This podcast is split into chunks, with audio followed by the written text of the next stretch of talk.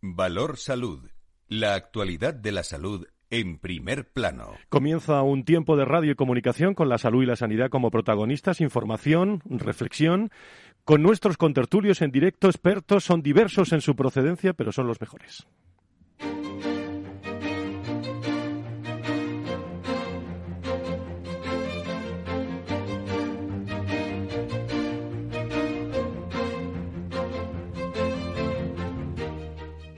Valor Salud es un espacio de actualidad de la salud con todos sus protagonistas, personas y empresas. Con Francisco García Cabello. ¿Qué tal? Muy buenos días, ¿cómo están? Eh, después de la Semana Santa volvemos la, la regularidad de este espacio de los viernes, después eh, también de ese gran día de la salud que vivimos antes de la Semana Santa. Es el primer fin de semana sin mascarillas.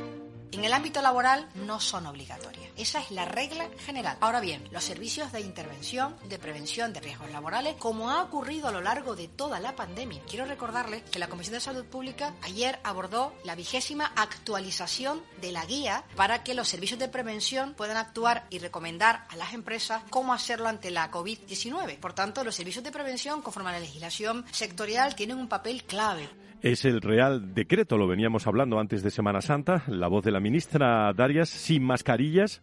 Así estamos, eh, ¿se acuerdan ustedes cuando fueron imprescindibles, difíciles de conseguir, eh, claves eh, en un momento de, de, la pandemia? Bueno, pues este Real Decreto, aprobado, como ha dicho la ministra esta semana, da lugar a la eliminación de la obligatoriedad, esa es la palabra, en el uso de la mascarilla que ha venido ante los buenos datos que, según el Ministerio de Sanidad, eh, se manejan decreto del Gobierno que contempla excepciones eh, a esta retirada de la obligatoriedad, como son, ya lo conocen, eh, todos estamos informando a lo largo de toda la semana, la del transporte público, usted lo ha podido utilizar esta mañana, los centros de salud, puede ir al médico también, o las farmacias, aunque también con, con cierta confusión. ¿Qué quiere que les diga? Delegando responsabilidades, en muchas ocasiones, o casi siempre, como han escuchado en la ministra, a las empresas de cara a los empleados. Nunca antes se consultó tanto un BOE en España como en los últimos dos años. Los responsables de prevención son los protagonistas. Eh, todos les preguntan a ellos. Parece que ocurría como cuando surgió la pandemia y nos mandaron a casa a todos desde las empresas.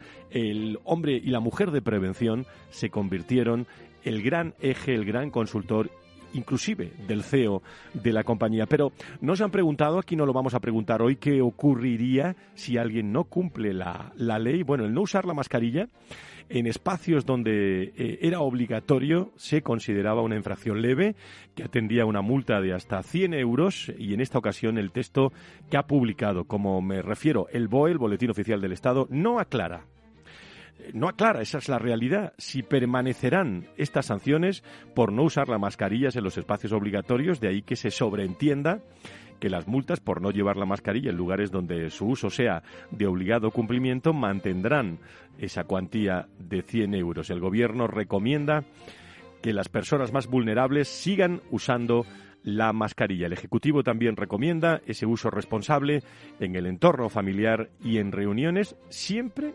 siempre en todo momento atendiendo, como digo, a esa vulnerabilidad de los eh, participantes. Las mascarillas se van pero, eh, amigos y amigas, el virus se queda, aunque las cosas van mejores. Hoy vamos a conocer datos en este viernes de cómo está la situación del COVID. Eh, una situación que obliga a actuar con prudencia y con sentido común. En la mayoría de los casos, la retirada de las mascarillas con el paso de las semanas no ha incidido en un aumento sostenible de los casos de COVID. Galicia ya ha adelantado que tras la entrada en vigor del decreto aprobado, la mascarilla en el interior de los colegios no será obligatoria. Navarra, por su parte, ha anunciado que a partir del próximo lunes 25 el uso de la mascarilla dejará de ser obligatorio. Euskadi y los alumnos eh, del País Vasco no deberán llevar mascarilla de forma obligatoria. Eh, Madrid ha anunciado eh, ayer mismo que publicará una orden en breve para especificar el uso y recomendaciones del llamado cubreboca, si me permiten. Y en el caso de Asturias, que es la noticia también, su consejero de salud, Pablo Fernández,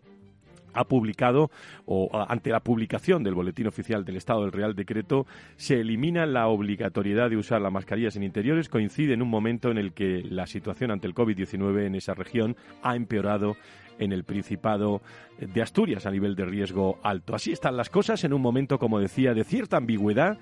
Me acuerdo, ¿eh? De, además le hemos tenido ocasión de entrevistar a Margarita del Val, nuestra gran viróloga internacional, que siempre nos dice distancias, sí, manos eh, lavadas también, mascarillas también, pero muchas ocasiones habla de que es un amuleto, ¿eh? pero eh, nunca se habla de ventilar. Recomienda Margarita del Val en todos los eh, testimonios de esta semana ventilar bien eh, pues el despacho, eh, la oficina, eh, la casa donde, donde trabajamos habitual, habitualmente. Es el gran tema que vamos a comentar con los grandes del mundo de la salud, con IDIS, con ASPE, con SEDISA. Estarán con nosotros. Vamos a analizar la parte de prevención y vamos a analizar también qué ocurre cuando nos quitamos la mascarilla y conocemos realmente a la persona que tenemos enfrente. la salud ha influido también en el marketing de las organizaciones, cómo se actúa partir de, ahora. Vamos a tener expertos con la tertulia final, con Burgueño y con Nieto, ya clásica en la radio de la salud y la sanidad en España, que tendremos al final del, del programa. Nos iremos a conocer datos interesantísimos que nos transmitió ayer IDIS, el Instituto de Desarrollo de la Integridad de la Salud, modelo de mutualismo que permite ahorrar al Sistema Nacional de Salud un mínimo de 5.600 millones de euros al año, eh, según esa rueda de prensa que hubo ayer en Madrid, interesantísima, del Instituto para el Desarrollo e Integración de la Sanidad. Con Félix Franco, con Laura Muñetón, con todo el equipo de asesores, con eh, IDIS, con ASPE, con eh, COFARES, con SEDISA, con todos ustedes retomamos los viernes tertulia de salud y sanidad Comenzamos.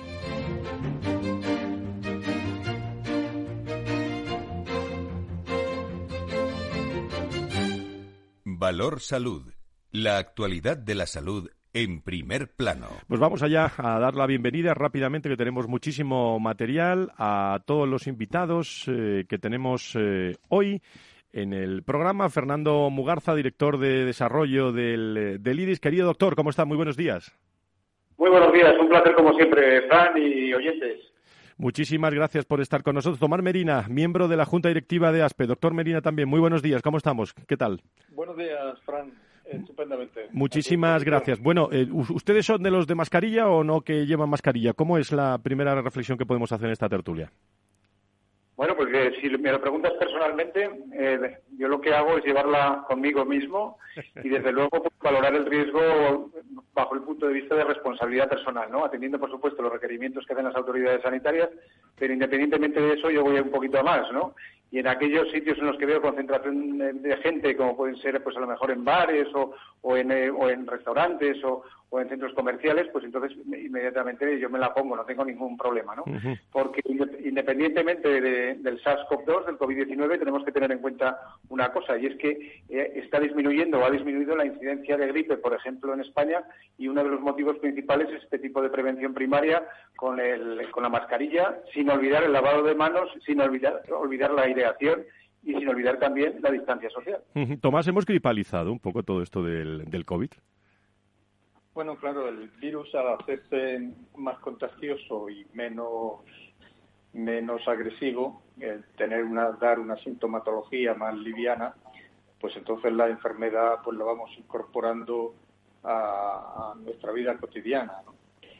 Claro, no obstante, yo creo que los que hemos vivido la pandemia debemos de conservar la precaución de, ser conscientes de los sitios donde estamos, ¿no? De lo que decía Fernando, de la ventilación, de, la concentración de personas, ¿no? Y también habría que hacer énfasis en el riesgo personal de cada, de cada uno, ¿no? En función de nuestras enfermedades persistentes o de, o de nuestra edad, según en la franja de riesgo que estemos, deberíamos de conservar el uso parcial de la mascarilla. Lo que sí parece, eh, bueno, es una eh, crítica entre, entre comillas, pero eh, nunca antes, lo decía yo al principio, los españoles hemos consultado el boletín oficial del Estado, Fernando Tomás, y, sobre todo cierta ambigüedad, porque ha llegado el Real, el real Decreto de, este, de esta semana y, prácticamente las organizaciones o las, o las empresas, no digo yo que se haya improvisado, pero hay aspectos que todavía no se tienen claros desde el punto de vista laboral, ¿eh, Fernando? Bueno, yo creo que hay un aspecto relevante que tenemos que tener en cuenta para esto y para otros aspectos, ¿no? Relacionados con el tema de la salud pública, ¿no? Y este caso, pues lógicamente hay una una patología que sigue incidiendo en nosotros. No podemos olvidar que seguimos teniendo pues bastantes casos todavía por 100.000 habitantes. No hay comunidades autónomas que pasan de los 400, de los 500, incluso de los 600. Hay alguna comunidad autónoma, creo que como Asturias, que se está planteando el volver otra vez a la mascarilla en determinados entornos, o sea, ir un poco más allá. Y, eh, eso me da pie para hablar de, de que tenemos 17 comunidades autónomas, 17 territorios, 17 lugares en los que, lógicamente, y en base a las medidas que plantea el Ministerio, luego tiene sus, propios, sus propias derivadas, ¿no? Y esto hace pues que haya pues un poco una confusión, ¿no? Según el, sitio donde esté, según el sitio donde viva, según el territorio, según cómo cada uno interpreta, según la responsabilidad individual de cada uno. Nosotros pensamos desde la Fundación que lo lógico es que hubiese pues una salud, una sanidad, uy, digo una sanidad pública, una, una salud pública, ¿no? Una salud pública pues eh, centralizada, ¿no? Que, que afecte a todos los territorios por igual, que todas las medidas sean iguales para todos los ciudadanos y que no haya pues esta confusión, como tú bien dices, que tenemos en este en este momento. Lo hemos dicho en nuestro manifiesto lo seguimos diciendo, que creemos que esa agencia de salud pública debería eh, cubrir las expectativas y, lógicamente, pues las derivadas que puedan ocurrir en futuras pandemias, que indiscutiblemente vamos a tenerlas, como dicen los expertos, y que todos actuemos de la misma manera y tengamos las cosas claras, porque si no, como tú bien dices, es un poco un galimatías. Tomás, tu visión. Bueno, pues sí, claro. El virus ya se dijo desde el principio que no conoce de frontera ni política ni geográfica. ¿no? El virus atraviesa ríos, y atraviesa líneas dibujadas en mapas. Eh, 17 normativas son excesivas para el tamaño de, España, ¿no? Eh, eh, necesariamente haría, falta una unificación de, criterios. Y en cuanto a la prevalencia, al seguimiento de la prevalencia de, de, la enfermedad, yo creo que hay que subrayar el tema de las edades, ¿no? de las franjas de edades. ¿no? la enfermedad no, no cursa con la misma gravedad en los mayores de 65 que en los jóvenes o en los niños. ¿no? Y este es un tema que debería de, tener una vigilancia a nivel del Estado en, su, en su totalidad. Muy bien, pues eh, amigos y amigas, este es el tema del día, las, eh, las mascarillas. Eh, ayer, quiero que me diga algo ASPE de, de, calidad, de comisión de calidad, y ayer en, el, en un hotel céntrico en Madrid se presentaba, Fernando, eh, bueno, un, informe muy interesante sobre el modelo de mutualismo que, hay, un, hay datos, eh, eh, tampoco queremos con, con, tantos datos a los oyentes dispersarlos, ¿no? pero que, que, permiten ahorrar al Sistema Nacional de Salud un mínimo de 5.600 millones de euros al año, según ese informe, un estudio que muestra que los conciertos, las concesiones, los convenios singulares y el propio mutualismo administrativo suponen un ahorro entre 580 y 1.597 euros anuales per cápita. Si te parece, Fernando, ayer tuvimos una persona de Valor Salud en esa rueda de prensa, José María Sánchez, eh, que nos va en un minuto y medio y luego entramos, eh, entramos contigo con tu reflexión con los temas más importantes. ¿Te parece, Fernando? Sí, solamente una cosa, una puntualización. El estudio no solamente de mutualismo administrativo, sino que es un estudio que lo que hace es reflejar toda la realidad, todas las constantes vitales del sector sanitario y del sector sanitario privado. ¿eh? Eso es. Eh, en todas sus variables y vertientes. Lógicamente, el mutualismo es una parte de es una parte de la colaboración privada-pública, pero el estudio es global de todos los aspectos que afectan a ese emprendimiento privado en sanidad y, lógicamente, el análisis también del sistema sanitario en su conjunto. Pues allí estuvo José María. Ahora nos lo aclaras todo. José María, ¿qué tal? Adelante. Valor Salud ha asistido al desayuno de prensa que ha organizado la Fundación IDIS, el Instituto para el Desarrollo e Integración de la Sanidad. Han intervenido por parte de la Fundación Juana Barca, su presidente, Ángel de Benito, secretario general, y Marta Villanova, directora general. Juana Barca ha comentado, por una parte, cómo ha sido la historia de la implantación de los sistemas sanitarios en España, tanto públicos como privados, y ha destacado que en la actualidad y desde hace tiempo el sistema sanitario público presenta una serie de ineficiencias que ha generado un aumento de mutualistas en la red privada. Sin embargo, muchos de estos mutualistas han optado por eh, pólizas baratas precisamente porque el motivo por el que han acudido a la sanidad privada no es tanto por una atención personalizada y por toda la serie de rasgos que suelen caracterizar a la sanidad privada, sino precisamente por esas ineficiencias del sistema público. No se ven atendidos de manera suficiente en la red pública y acuden con algunas con pólizas de en torno a 50 euros a la sanidad privada. Marta Villanueva, en la serie de datos eh, económicos que ha, trasladado, ha comentado que en torno al 9% del Producto Interior Bruto en España se dedica a sanidad y que eh, de ese total hay un 29% que corresponde a la sanidad privada. Sumando lo que es la sanidad privada como tal y los conciertos que tiene con la sanidad eh, pública, la red privada sanitaria española representa el 3,4% del Producto Interior Bruto. En lo que se refiere a la atención a pacientes, estamos hablando del 31% de intervenciones quirúrgicas, que es casi el 40%, sumando los conciertos. 24% de urgencias, que sería el 31% si sumamos los conciertos. La red sanitaria privada cuenta con 471 hospitales, que es la mitad o más de los que hay en toda España, y unas 50.000 camas, un tercio de las existentes en España.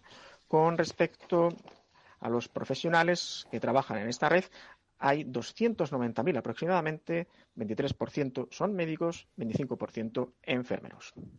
Gracias, José María. Matices, Fernando, ¿qué te gustaría? Esto es lo que, bueno, una aceptación de una rueda de prensa que me dicen que hubo mucha gente. ¿eh? Sí, la verdad es que estamos muy satisfechos. Hubo una aceptación por este informe que hacemos año tras año, ¿no? que como digo es la radiografía del emprendimiento privado en sanidad y del sistema sanitario en su conjunto, ¿no? que esto es muy importante, con datos objetivos, rigurosos, contrastados y ya es un referente dentro de lo que es el panorama sanitario, no solamente en España, sino también fuera del país. ¿no? Yo creo que el resumen en cifras lo ha hecho francamente bien, simplemente decir lo habéis hecho francamente bien. Simplemente decir que el informe, no, insisto, no solamente es de mutualismo, de mutualistas, que es una, forma o un modelo de, colaboración privada-pública, como todos sabemos, sino que eh, es un informe global, ¿no? Desde ese punto de vista, yo destacaría, hombre, pues eh, esa creciente importancia, ¿no? Desde hace ya años del, sistema sanitario privado, ¿no? El emprendimiento privado en sanidad en su conjunto en nuestro país, ¿no? Y eso es importante. Hay que tener en cuenta que estamos hablando de que eh, por encima del 30%, casi el 40%, si tomamos como medida también, no como medida, sino añadimos todo lo que es la, eh, la colaboración privada-pública, estaríamos hablando de casi el 40% de la actividad la desarrolla el sistema sanitario privado en este momento con una cobertura que sumando a los mutualistas estaríamos hablando de, cerca de 12 millones de personas en nuestro país. Eh, o sea, por lo tanto, una de cada cuatro personas eh, o más de una de cuatro personas pues tienen ya un seguro un seguro privado no por lo tanto lo que libera de recursos al sistema sanitario público y lo que libera también de presión asistencial muy importante al sistema sanitario público y eso se traduce lógicamente en que las listas de espera a pesar de que el sistema sanitario público pues las tiene muy abultadas pues imaginémonos lo que pasaría si además estos cerca de 12 millones de personas pues tuviesen que acudir al sistema de provisión pública no pues claro y un ahorro un ahorro no Fernando eh, para algunas arcas ¿no? perdón? Que digo que un ahorro también para algunas arcas, un ahorro estimado de casi 5.679 millones, ¿no? Ese es en el mejor de los casos, porque eso está reflejando exclusivamente cuando el paciente, o quiero decir, el asegurado, mejor dicho, utiliza de forma mixta el sistema sanitario público y privado, con lo cual nosotros consideramos que al menos el ahorro de lo que paga la aseguradora por su asistencia, pues lógicamente se lo ahorra el sistema público, son esos 5.679 millones de euros. Pero si eh, el asegurado, en definitiva, o los asegurados, en un caso hipotético, utilizasen exclusivamente el sistema sanitario privado, de aseguramiento estaríamos hablando de 15.628 millones de euros, puesto que estaríamos ahorrando los, los más de 1.500 euros por cápita, o sea, por persona, que en definitiva es el coste sanitario del sistema sanitario público por persona por cápita, ¿no? Por lo tanto, yo creo que es una horquilla suficientemente importante en estos momentos de crisis económica, en estos momentos de, situación muy complicada y compleja para nuestro país, donde la economía también tiene un aspecto muy importante, ¿no? Y por lo tanto, en ese sentido, pues el sistema sanitario privado pues eh, aporta ¿no? esas bondades, lo mismo que eh, su modelo de gestión a través de los conciertos, por ejemplo, privado-públicos, que se ha demostrado que la eficiencia es muchísimo mayor o es mucho mayor, y así lo ha demostrado también la Escuela Andaluza de Salud respecto a lo que es la gestión puramente directa de, eh, por parte de la administración pública. datos especializados que, por cierto, publica toda la prensa económica y, de, sanidad de sanidad hoy me dicen que que el doctor Abarca está más explícito que nunca, eh, con una comunicación muy directa, no solo a través de, LinkedIn, sino en esa rueda de prensa, eh, que me lo han me lo han transmitido varios medios. Eh. O sea que, que me alegro me alegro mucho. Por cierto, Tomás, eh, desde desde la sanidad privada habéis creado una comisión de calidad también para mejorar servicios en ASPE, ¿no? Sí, claro. los desafíos a los que se enfrenta la sanidad son extraordinarios, ¿no? La, tanto por el aspecto de la tecnología con la robótica como de la medicina genómica que, nos puede dar probabilidades de, padecer enfermedades a lo largo de la vida, los desafíos son enormes. ¿no? Entonces, la búsqueda de la calidad y la búsqueda de, nuevas inversiones que van a hacer falta en la sanidad para recuperar los niveles prepandemia eh, hace falta la sanidad privada, diría yo, para poder mantener un sistema público eficiente y robusto. En la sanidad no, no sobra nadie, ¿no? En la sanidad, la sanidad privada tiene que, tiene que desarrollarse y tiene que colaborar en, que tengamos una sanidad eh, fuerte para los españoles. Muy bien, eh, Tomás desde ASPE, eh, Fernando desde, desde IDI, ¿alguna cosa más que añadir que se quede en el tintero? Bueno, fíjense si hay cosas, eh, pero hemos destacado las más interesantes a nivel especializado y también a, nivel público. Y sobre todo, fijaros lo que dice, lo que ha dicho Margarita del Val, que tenemos que tener mucha prudencia, lavar las manos, todo, pero, pero sobre todo ha dicho ventilar, nuestra viróloga. ¿eh? Sí, así es. Eh, lo venimos comentando desde esta, desde esta mesa, desde esta tertulia, la importancia de no perderle la cara, en este caso al virus, ¿no? Porque el virus sigue estando con nosotros y si no veamos lo que está pasando en otros territorios y en otros países, ¿no? Si me permite simplemente dos apuntes, eh, Fran. Solamente respecto a lo que estaba comentando Tomás, de lo que es la quiero decir, esa, transformación digital que, tenemos en este momento en nuestro país, bueno, pues el, sistema sanitario privado, a través de un estudio que también hemos hecho, se ve como eh, cerca del, del 50% de las entidades de servicios sanitarios privados ya están utilizando servicios de inteligencia artificial y, por supuesto, la inmensa mayoría ya también eh, soluciones de servicios a distancia. Y además, Fernando, eh, Fernando, me parece un tema interesantísimo para traer aquí a, a, expertos que tuvimos en el Día Mundial de la Salud y poderlo desarrollar en, en, debate. bueno, nos quedan segundos, por lo tanto, eh, te agradezco muchísimo. Eh, Fernando Mugarza, director de desarrollo del IRIS, enhorabuena por esa rueda de prensa.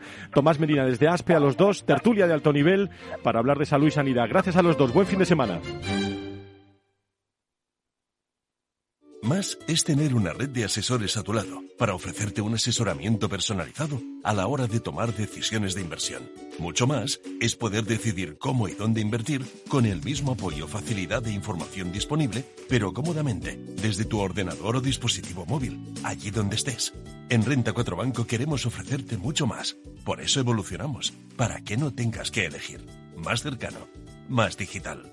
Renta 4 Banco. ¿Quieres más?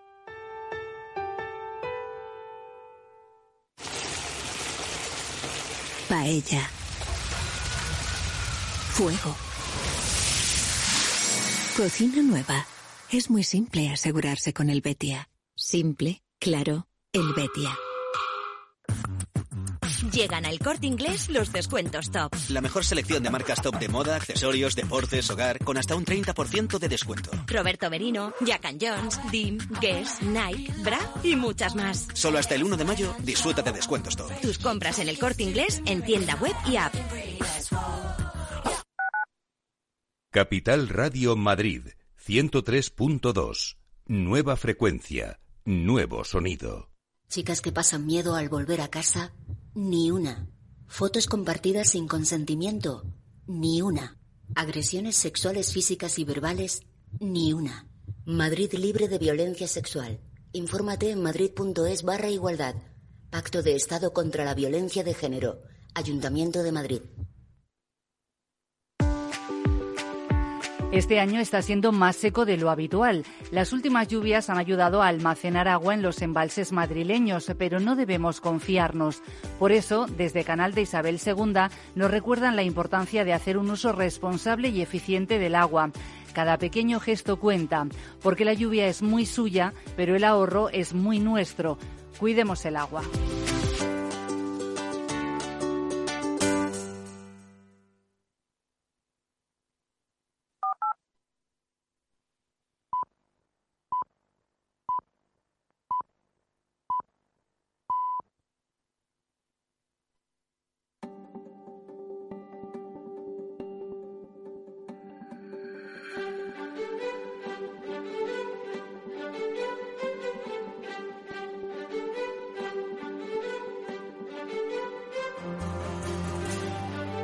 Valor Salud es un espacio de actualidad de la salud con todos sus protagonistas, personas y empresas. Con Francisco García Cabello. Las diez y media, las nueve y media en las Islas Canarias, los viernes de 10 a 11, tertulia, eh, contada de otra forma, sobre salud y sanidad. Gracias, eh, por cierto, a todas las personas que antes de Semana Santa, sobre todo, se han puesto en contacto con nosotros o a través de las redes sociales. Tienen disponible en www.capitalradio.es todos los contenidos de los más de 50 invitados, más de 8 horas de, de radio que tuvimos en el Día Mundial de la Salud con, eh, con IDIS, con ASPE, con eh, importantes empresas que se pasaron por esta mesa de debate para charlar y reflexionar sobre eh, los temas claves en el 7 de abril Día Mundial de, de, la Salud. Vamos a echarle un vistazo a algunas noticias de la prensa. Laura Muñetón, ¿cómo estás? Eh, muy buenos días, bienvenida. Muy buenos días, Fran. Bueno, pues hemos comentado que esa rueda de prensa del, eh, del IRIS eh, fue protagonista, nos lo ha contado José María Sánchez, farmacia, algunos eh, consejos también que, que, se lanzan con las mascarillas. ¿Qué, qué, qué nos destacas esta mañana? Bueno, también tenemos una vuelta a la normalidad, ¿no? Y las noticias más destacadas en el mundo de la salud es que Madrid aprueba su proyecto de ley de farmacia con flexibilidad de aperturas 24 horas y atención domiciliaria, ¿no? El Consejo del Gobierno de la Comunidad de Madrid ha dado luz verde este miércoles 20 de abril al proyecto de ley de ordenación y atención farmacéutica de esta comunidad autónoma, que además, entre sus novedades para, la, para las cerca de 3.000 farmacias madrileñas, destacan la flexibilización para poder abrir esas 24 horas y la atención domiciliaria, ¿no? Luego también, por otro lado, buenas noticias en la lucha contra el cáncer y es que científicos descubren un nuevo soldado para mejorar la inmunoterapia contra el cáncer. Investigadores del Instituto Sloan Kettering de Estados Unidos han descubierto un nuevo soldado de células inmunitarias que podría ser además un buen objetivo para inmunoterapia perdón, contra el cáncer, según ha informado la revista Nature, y los científicos también han reconocido que este hallazgo puede mejorar la, la brecha entre las personas que responden al tratamiento y las que no. Y otra noticia, que aunque no es salud, Fran, no deja de ser importante y es nuestro 28, décimo noveno, ¿no? El encuentro anual. El jueves, donde va mucha gente de salud, por cierto, de directores de recursos humanos del entorno de la salud para hablar de personas y, y salud también. Eso es, está bien visto. Todo está preparado para que este próximo 28 de abril de comienzo a las 9.30 horas desde la sede de, de, Uber en Madrid, en directo, una nueva edición de, del encuentro anual Foro Recursos Humanos en, en esta nueva edición, ¿no? Un encuentro que estará marcado por el tema principal, las nuevas tendencias en el mundo del trabajo y las oportunidades y recuperación en un momento entre lo híbrido y lo presencial. Además, Fran, para todos nuestros oyentes y para que estén bien informados, podrán inscribirse de manera virtual a través de la web del Foro Recursos Humanos y en los artículos que nosotros hemos preparado y también por nuestras redes sociales para poder inscribirse virtualmente. Virtualmente que no presencialmente. Que hay muchas ya, eh, más de casi 400 personas registradas en virtual. Y subiendo. Y subiendo, y subiendo. Gracias, Laura Muñetón, pendiente de todos los detalles del, del programa de las noticias. Por cierto, la noticia es, eh, es esta, la que la ministra daba esta semana, que ha provocado también, por cierto, el día 28 de, de abril es eh, Día Internacional dedicado a la prevención también y a la, y a la salud laboral. Y estaremos con muchos directivos de, de recursos humanos. Pero uno ha llegado después del decreto con cierta confusión a la organización o a la empresa. Eh, se ha improvisado y enseguida nos van a contar desde la, parte de prevención, de, psicología, nos vamos a ir enseguida porque uno se ha quitado la mascarilla y no sabe si lo hace bien, si lo hace mal y, sobre todo hay gente que se ha conocido ¿eh? después de, quitarse esa, esa mascarilla. Pero la noticia era esta, la que nos daba en la el ámbito laboral no son obligatorias. Esa es la regla general. Ahora bien, los servicios de intervención, de prevención de riesgos laborales, como ha ocurrido a lo largo de toda la pandemia. Quiero recordarles que la Comisión de Salud Pública ayer abordó la vigésima actualización de la guía para que los servicios de prevención puedan actuar y recomendar a las empresas cómo hacerlo ante la COVID-19. Por tanto, los servicios de prevención, conforme a la legislación sectorial, tienen un papel clave. Es la noticia, Real Decreto. Eh, María del Carmen Rodríguez es directora del área de intervención psicológica de una gran organización de ACFOR que se dedica a todo, a todo esto. Dos años han pasado desde que todos los hogares españoles se, bueno, se tirara eh, de la tela y el hilo para luchar contra un virus del que, del que poco se, se sabía y ahora Real Decreto. Nos quitamos la mascarilla. Eh, Mamen, ¿cómo estás? Muy buenos días, bienvenida. Tenemos a, a Mamen, bueno, pues enseguida localizamos a, Mamen para, para hablar con, eh, con ella eh, como directora del área de intervención psicológica que nos está, que nos está esperando. Eh, al que sí tenemos, en este caso, es a Sedisa, que está con nosotros, a José Manuel Pérez Gordo, que es economista técnico de gestión y vicepresidente de la agrupación de Sedisa en Andalucía. José Manuel, ¿cómo estás? Muy buenos días, bienvenido. Hola, buenos días. Bueno, ¿cómo estáis viviendo el, asunto de la mascarilla en Sedisa, los directivos, los eh, hombres y mujeres de la gestión en nuestro país de la salud? Bueno, yo creo que un poco con mucha prudencia, ¿no? Y, como que no nos lo creemos todavía, ¿no? Eh, bueno, hay, hay mucha, había muchas ganas de poder quitarse la mascarilla, pero yo creo que hay que seguir siendo muy prudentes con ello, ¿eh? Eh, lógicamente en los hospitales eh, el, uso es obligatorio y lo que es fuera del hospital, pues como decía un compañero antes, eh, y en lo personal, donde hay zonas con más con más afluencia de personas, yo sigo usando la mascarilla. Claro. Y, y, bueno, incluso se ve, se ve mucha gente que va por la calle y sigue con su mascarilla, sigue un poco con la costumbre porque, porque está ahí todavía, ¿no? El problema. Ahora sí está Mari Carmen, desde ACFOR. Eh, eh, Mame, ¿cómo estás? Muy buenos días, bienvenida. Hola, Buenos días a todos. Bueno, ¿tú eres de que te la quitas la mascarilla o que no te la quitas? Yo me la quito a ratos. Yo me la quito a ratos. Yo en la calle ya llevo tiempo sin mascarilla y estoy probando quitármela de interiores. Es, es reconocer cuando entro en un espacio con mucha aglomeración de gente, todavía me da un, poquito de reparo, con lo cual la llevo puesta, pero en comercios un poco más pequeños estoy probando estoy probando quitármela. Sois he, de reconoceroslo, las dos partes. Sois expertos. Sois, un poquito de inquietud todavía. Decía que sois expertos en esto. Eh, tenemos a Seisa también desde el mundo de la gerencia de la, de la, de la organización. ¿Cómo se ha convertido la prevención en eje fundamental esta semana? Porque no sabíamos qué hacer, ¿eh? Si quitarla, eh, no quitarla, si desde el punto de vista psicológico influye. ¿Cuál es tu reflexión, Mame?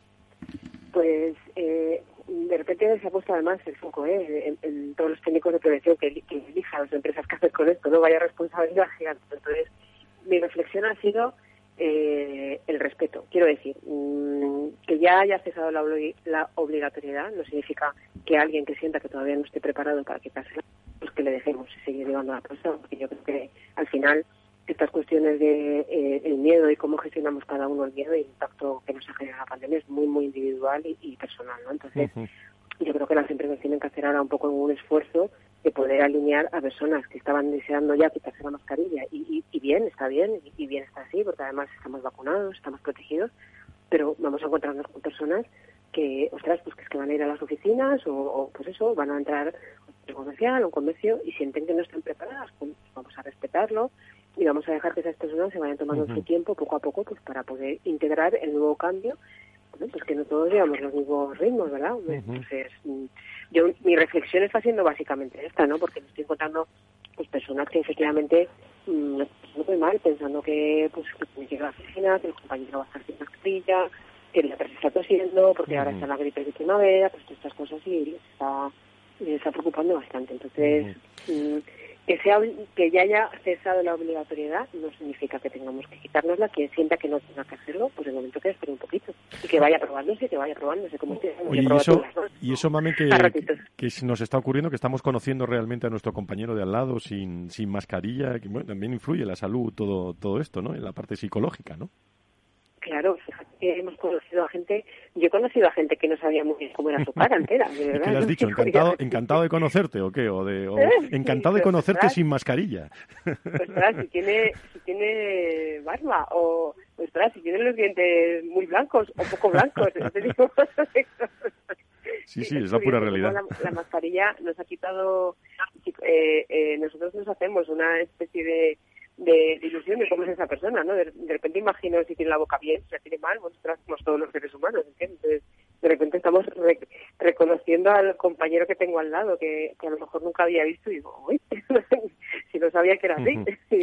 Desde luego. Eh, lo que así habéis hecho, José Manuel, en SEDISA, eh, en la Asociación de Directores de, Salud en España, lo que habéis hecho es crear una escuela, ¿no? Una escuela SEDISA, sobre todo para el liderazgo en estos momentos que, que, nos, que viene muy bien a todo el mundo del sector de la salud y la sanidad, ¿no? Sí, eh. Eh, llevábamos tiempo dándole vueltas a, bueno, como tantos otros temas, ¿no? Y el tema del liderazgo es algo que hay que, poner en valor y sobre lo que hay que seguir mejorando y, dando mucha formación en ello. ¿eh? Yo creo que los directivos sanitarios, pues en esta faceta es importante, es la de liderazgo, ¿no? Y y bueno, pues es uno de los objetivos que desde CEDISA estamos poniendo en marcha. Y bueno, queremos queremos ver que efectivamente tiene un resultado positivo y, y así nos lo están expresando la, los comentarios que nos llegan de compañeros, ¿no? Que creo que es algo que, era necesario. Sobre todo, eh, en este caso, José Manuel, para la profesionalización que tanto hablamos en el sector de la salud y la sanidad, esa profesionalidad y profesionalización de los directivos de la salud y la gestión sanitaria, que es lo que lleváis a gala también en, en SEDISA, ¿no?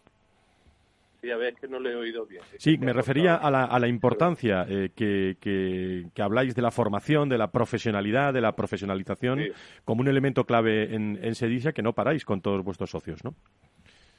Sí, efectivamente. Es decir, lo que buscamos es la eficiencia en, la prestación sanitaria, ¿no? Y para ello lo que se necesitan son los, los mejores profesionales, los más formados. Ello es una garantía para que, la prestación sanitaria y en en épocas de problemas de sostenibilidad, pues, pues obtenga la mayor rentabilidad posible con profesionales bien formados y como el nombre dice, profesionales, ¿no? Creo que eso es importante para ellos. Muy bien. José Manuel Pérez Gordo, desde Sedisa, muchísimas gracias por estar con nosotros. Eh, cuídense todos mucho. Nos vemos muy pronto. Gracias. Muchas gracias a vosotros. Gracias, Mamen, desde ACFOR. ¿Alguna cosa más que añadir? ¿Algún consejillo más de esos que nos das tú siempre? Pues nada, que bueno, que en esta nueva fase que yo creo que es interesante, ¿no? Que poquito a poco que nos acordemos que estamos ya muy protegidos, que poquito a poco también el ser humano es adaptable y esto que nos acordemos todo, que tenemos capacidad de adaptación, que además incluso la gente que se sienta muy muy insegura, estoy, estoy totalmente convencida que en pequeñas exposiciones poquito a poco se va a sentir segura en el día a día y bueno, que la mascarilla quizás pues cuando nos estemos constipados o nos sintamos malitos, pues también puede ser un buen recurso que tengamos siempre en la recámara, ¿no? Eh, ha sido un elemento que nos puede también proteger en determinados aspectos. Entonces, bueno, que lo tengamos también en cuenta. y nada, que tenemos que seguir hacia adelante, que la vida sigue y afortunadamente la vida sigue y que tenemos capacidad de Eso es lo más importante. Me encantan siempre esos mensajes positivos que nos lanza Carmen Rodríguez, Mari Carmen Rodríguez, directora de área de intervención psicológica de AFOR. Un abrazo muy fuerte, un beso, Carmen, gracias. ¿eh? Un abrazo a todos. Gracias. Eh, bueno, ¿y qué ocurre cuando todas estas cosas están ahí y nos enteramos a través de las redes sociales y ponen o se ponen en marcha los influencers de, nuestro país que nos trasladan desde distintos sitios distintos mensajes? Ocurrió la vacunación. Eh, pero también eh, influye mucho eh, todos esos mensajes en positivo o en negativo sobre toma de decisiones en el sector salud. Valor Salud desde la actualidad. La salud al alza. Jessica Alcalde nos visita hoy. Jessica, ¿cómo estás? Muy buenos días, bienvenida. Buenos días, Fran. Tienes una empresa, eh, por no decir una empresón, eh, de, eh, bueno, de expertos en eh, Influencer Fuel Your Brand. Eh, cuéntanos, eh, sobre todo, a través de, de- de esta empresa, coordinas, trabajas con muchos influencers donde en el mundo de la salud pues eh, han tomado mucha posición y cómo trabajáis todo esto desde el punto de vista de la comunicación y del marketing, eh, querida Jessica. Pues mira, Fran, nosotros básicamente tenemos una plataforma que conecta a marcas, entidades, eh, agencias con, con influencers y lo que hacemos es pues gestionar el mensaje que quieren comunicar, ¿no? Ellos se apoyan en este en este tipo de comunicadores para difundir un mensaje, bien sea a nivel comercial o con algún tipo de finalidad, ¿no?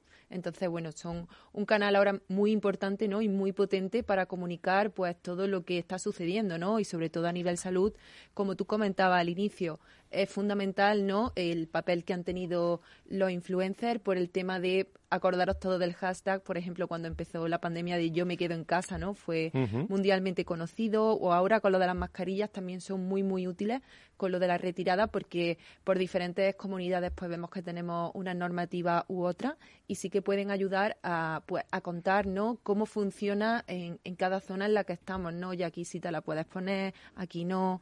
Eh, al final son un canal de comunicación también muy muy potente, ¿no? donde tenemos de todo, como el, eh, como en la Villa del Señor de todo, pero realmente eh, lo importante y es los que están en torno a, tu, a tu organización es bueno que esa influencia pues sea coherente, eh, que conozcan bien la, la materia, que influyan, me imagino, en positivo, aunque en, en esto hay de todo, ¿no? Son opiniones que cada uno refleja, ¿no?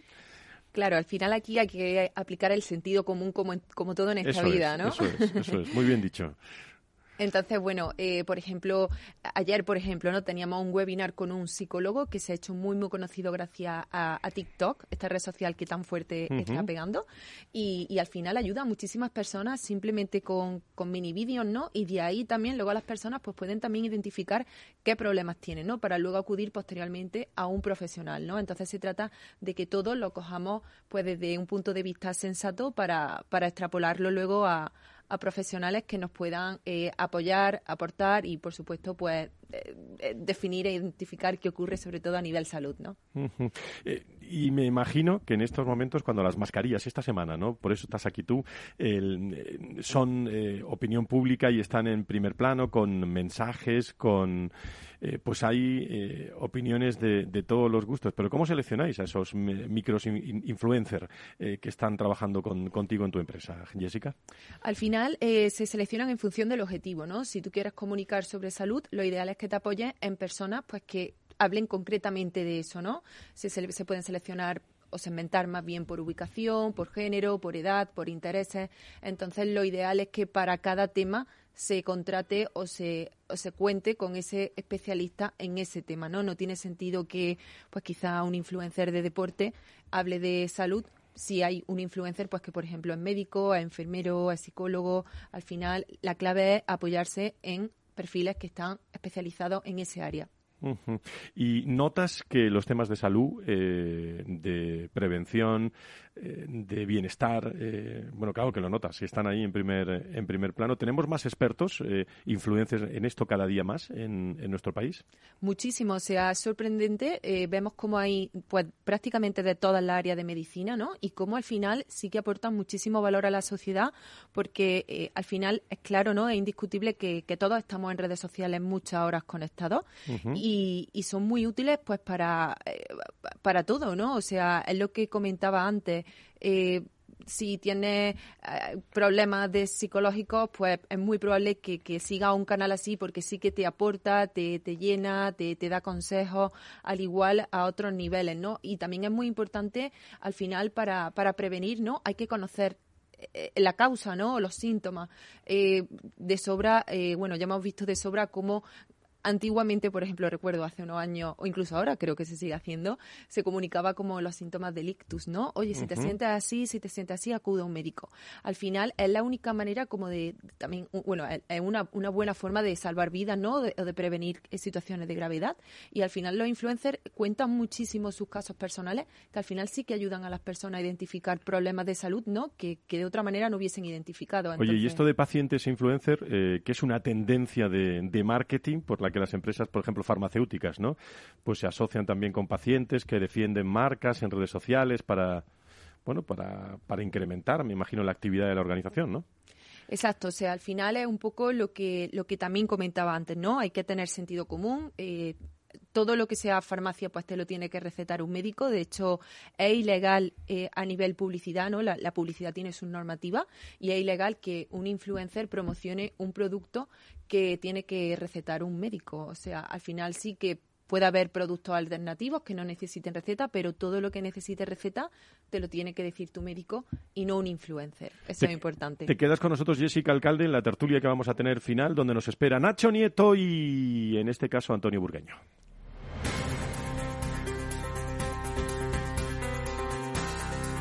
Valor Salud es un espacio de actualidad de la salud con todos sus protagonistas, personas y empresas. Con Francisco García Cabello. Tertulia final con eh, clásico ya de la radio en esta tertulia con Nacho Nieto, con Antonio Burgueño. Eh, a los dos, eh, ¿cómo estáis? Si estáis ahí, muy buenos días, bienvenidos. Buenos días, Fran. Aquí, aquí estamos. Aquí estamos. Muchísimas gracias. Digo Nacho. estamos porque le estoy viendo también a sí, sí, Antonio. Yo también, yo también. Antonio, ¿cómo estás? Muy buenas, sobreviviendo en este convulso mundo. Bueno, que eh, hay que ver todo lo que nos trae Jessica de este mundo de los influencias de salud que se, se están incrementando en nuestro en nuestro país, pero qué importante es también la calidad y la responsabilidad en todo esto, ¿no, Nacho, Antonio? Sin ninguna, sin ninguna duda, salud para todo es un terrible mercado y entiéndase eh, la palabra dicha en el contexto adecuado para, para todas las cosas y para tantas y tantas cuestiones, ¿no? Eh, donde se habla de salud, los intereses de todo tipo y de todo orden surgen, surgen alrededor porque es algo que a todo el mundo, a toda la población, a todas las personas le afecta y le interesa muchísimo. Y lógicamente uh -huh. de ahí viene todo lo demás. Uh -huh. Antonio. ¿Antonio nos escucha o...? o... Sí, me parece que está muy... Ahora, ahora, ahora, adelante, Antonio. Eh, eh, no, que digo, que, digo que, que, sí, que evidentemente los influencers trabajan en esa parte, pueden trabajar con su mensaje, su influencia, en esa parte que se viene destacando, en el, si hablamos de mascarilla, de mascarillas o de salud en general, eh, de, de, la responsabilidad personal. ¿no? Y yo creo que, que el decreto de ahora, que, que eh, nos quieren quitar el miedo por decreto a la sociedad, nos han metido miedo por la mascarilla y luego nos quieren quitar por decreto, por eso la gente se quita poco a poco y es apelar a la responsabilidad. ¿no? Es interesante, uh -huh. muy interesante. Bueno, pues está Jessica con nosotros aquí. Si quiere intervenir, que, que haga o que os pregunte, pero en, en, yo le hago la pregunta hoy que se está haciendo todo el mundo, ¿no? Eh, vale, yo veo a cada vez gente con esta mañana en, en, en los transportes, eh, bueno, en los coches, en el transporte público, veo, bueno, el transporte público es obligatoria, claro, pero el, pero veo a mucha gente sin mascarilla, lógicamente. ¿Ustedes sois de, querido Antonio, eh, Nacho, de mascarilla o sin mascarilla? ¿Cómo lo veis? Eh? Pues depende. Y no soy gallego que soy de Toledo. pero, depende. Yo creo que, que, está bien, porque es cierto que hay sitios que dices, vamos a ver, que el virus está, no sé si quitármela o no. Y otras veces, pues según situaciones, pues que dices que pues no, hay, ningún problema por la distancia y porque está ventilado o lo que sea. ¿no? Yo, creo que soy de, intentar darle objetividad al tema lo máximo posible. ¿no? No es fácil, pero hay que intentar. Nacho. Sí, yo creo que hay que que ir quitándole un poquito de importancia, ¿no? Incluso a eso de que lo que psicológicamente nos va a producir otra vez ahora cuando descubramos la cara. Yo de verdad no me ha causado ningún problema. Yo eh, en sitios abiertos. A mí tampoco, sitios... ¿eh? a mí tampoco, porque enseguida tampoco digo, oye, quítatela que te, que te quiero ver y ya está, no pasa nada. ¿eh? Vale, vale, ahí, ahí, ahí estamos, ahí estamos. Sí, pero eh, vamos a ver, yo por la calle ahora mismo no la llevo y veo que cada vez gente eh, hay más gente que no la que no la lleva. Uh -huh. Por supuesto que en los transportes públicos lo respeto y cuando hay aglomeración de gente o todavía tenemos gente muy próxima, hombre, pues hay, la sacas del bolsillo. Eh, eh, las de, su bolsita y te la pones. Yo lo, yo lo suelo hacer, pero tiendo a utilizarla cada vez menos y, y, solo donde es obligatoria. Es verdad que a veces, y me pasó a mí ayer en un acto público, miras alrededor a ver lo que pasa presidía el acto la ministra de Sanidad y estábamos todos con la mascarilla en la mano esperándola. Y ella no la, tenía. poníamos, bueno, la quitábamos cuando ella entró sin la mascarilla, eh, todos recogimos la mascarilla. En fin, es un poco es, la, ambigüedad, ¿no? La ambigüedad que tiene este Real Decreto, ¿no? Eh, y si nos vamos al mundo de la empresa, pues de momento Jessica la veo sin mascarilla, ¿no? Eh, sí. Tú, no estás utilizando mascarilla, ¿no? Yo simplemente en aglomeraciones y poco más, o sea, algo que, bueno, que el cuerpo no, no, no, lleva consigo, no ha nacido con ello, entonces me resulta mucho más cómodo. Sin duda, sin duda alguna. Nacho, eh, Antonio. El cuerpo, nace, el cuerpo nace sin muchas cosas y le van saliendo después a lo largo de los años. Sin duda, sin duda alguna. Por cierto, ¿algún detalle eh, que me queráis comentar de, de todos los temas de actualidad que hay, Nacho o Antonio? Bueno, yo, yo hablando del Real Decreto que ahora nos tiene, esto nos hace hablar a todos y olvidarnos de otras cosas sin ninguna duda, es el tema de, de, de estos días bueno, pues es un decreto eh, simple que no coincide exactamente con lo que se había anunciado el día anterior, completamente abierto y quita, elimina la obligación de llevar mascarilla, excepto en unos casos eh, muy, muy concretos. Y las comunidades autónomas, hoy lo ha hecho la de Madrid, se están adaptando a ese decreto con sus normas en el mismo, en el mismo sentido. Eh, vamos a ver qué sucede como, como punto de partida inicial estamos contentos con que sea así, yo por lo menos lo estoy, ¿no? Que podamos ir prescindiendo de la mascarilla de la que podíamos tener eh, algunas dudas en, en algún momento, pero no bajemos la guardia, eh, tengamos, eh, sigamos teniendo ciertas precauciones en nuestros hábitos de vida, hábitos saludables de vida y vamos a esperar a ver qué, qué va sucediendo, pero con mucha esperanza y con y con tranquilidad, con muchísima tranquilidad. Estamos bien vacunados, estamos bien tratados y dejemos que todo vaya volviendo a su sitio y que nos respete ese maldito virus. Antonio.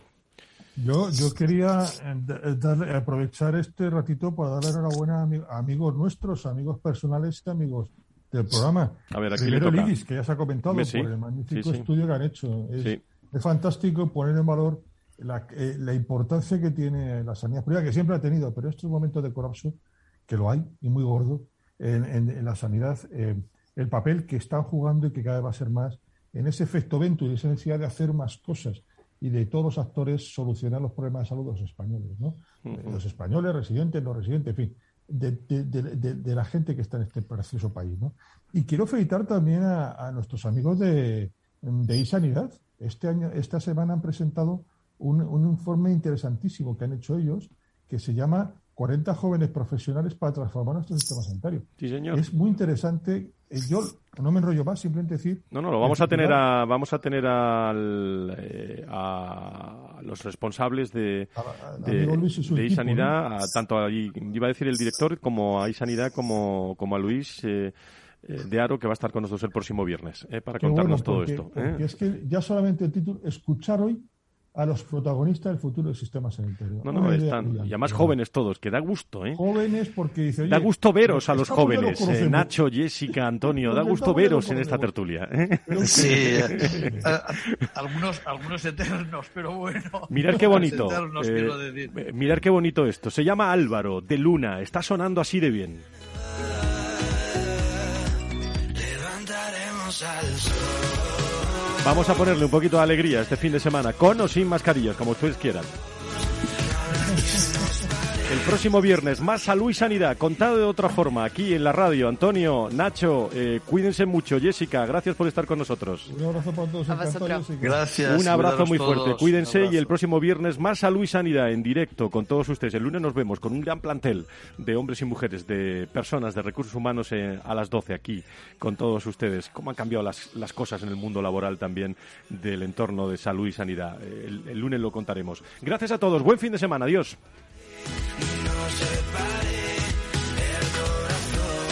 Valor Salud. La actualidad de la salud en primer plano todas las semanas con sus personas y empresas. En Capital Radio, con Francisco García Cabello.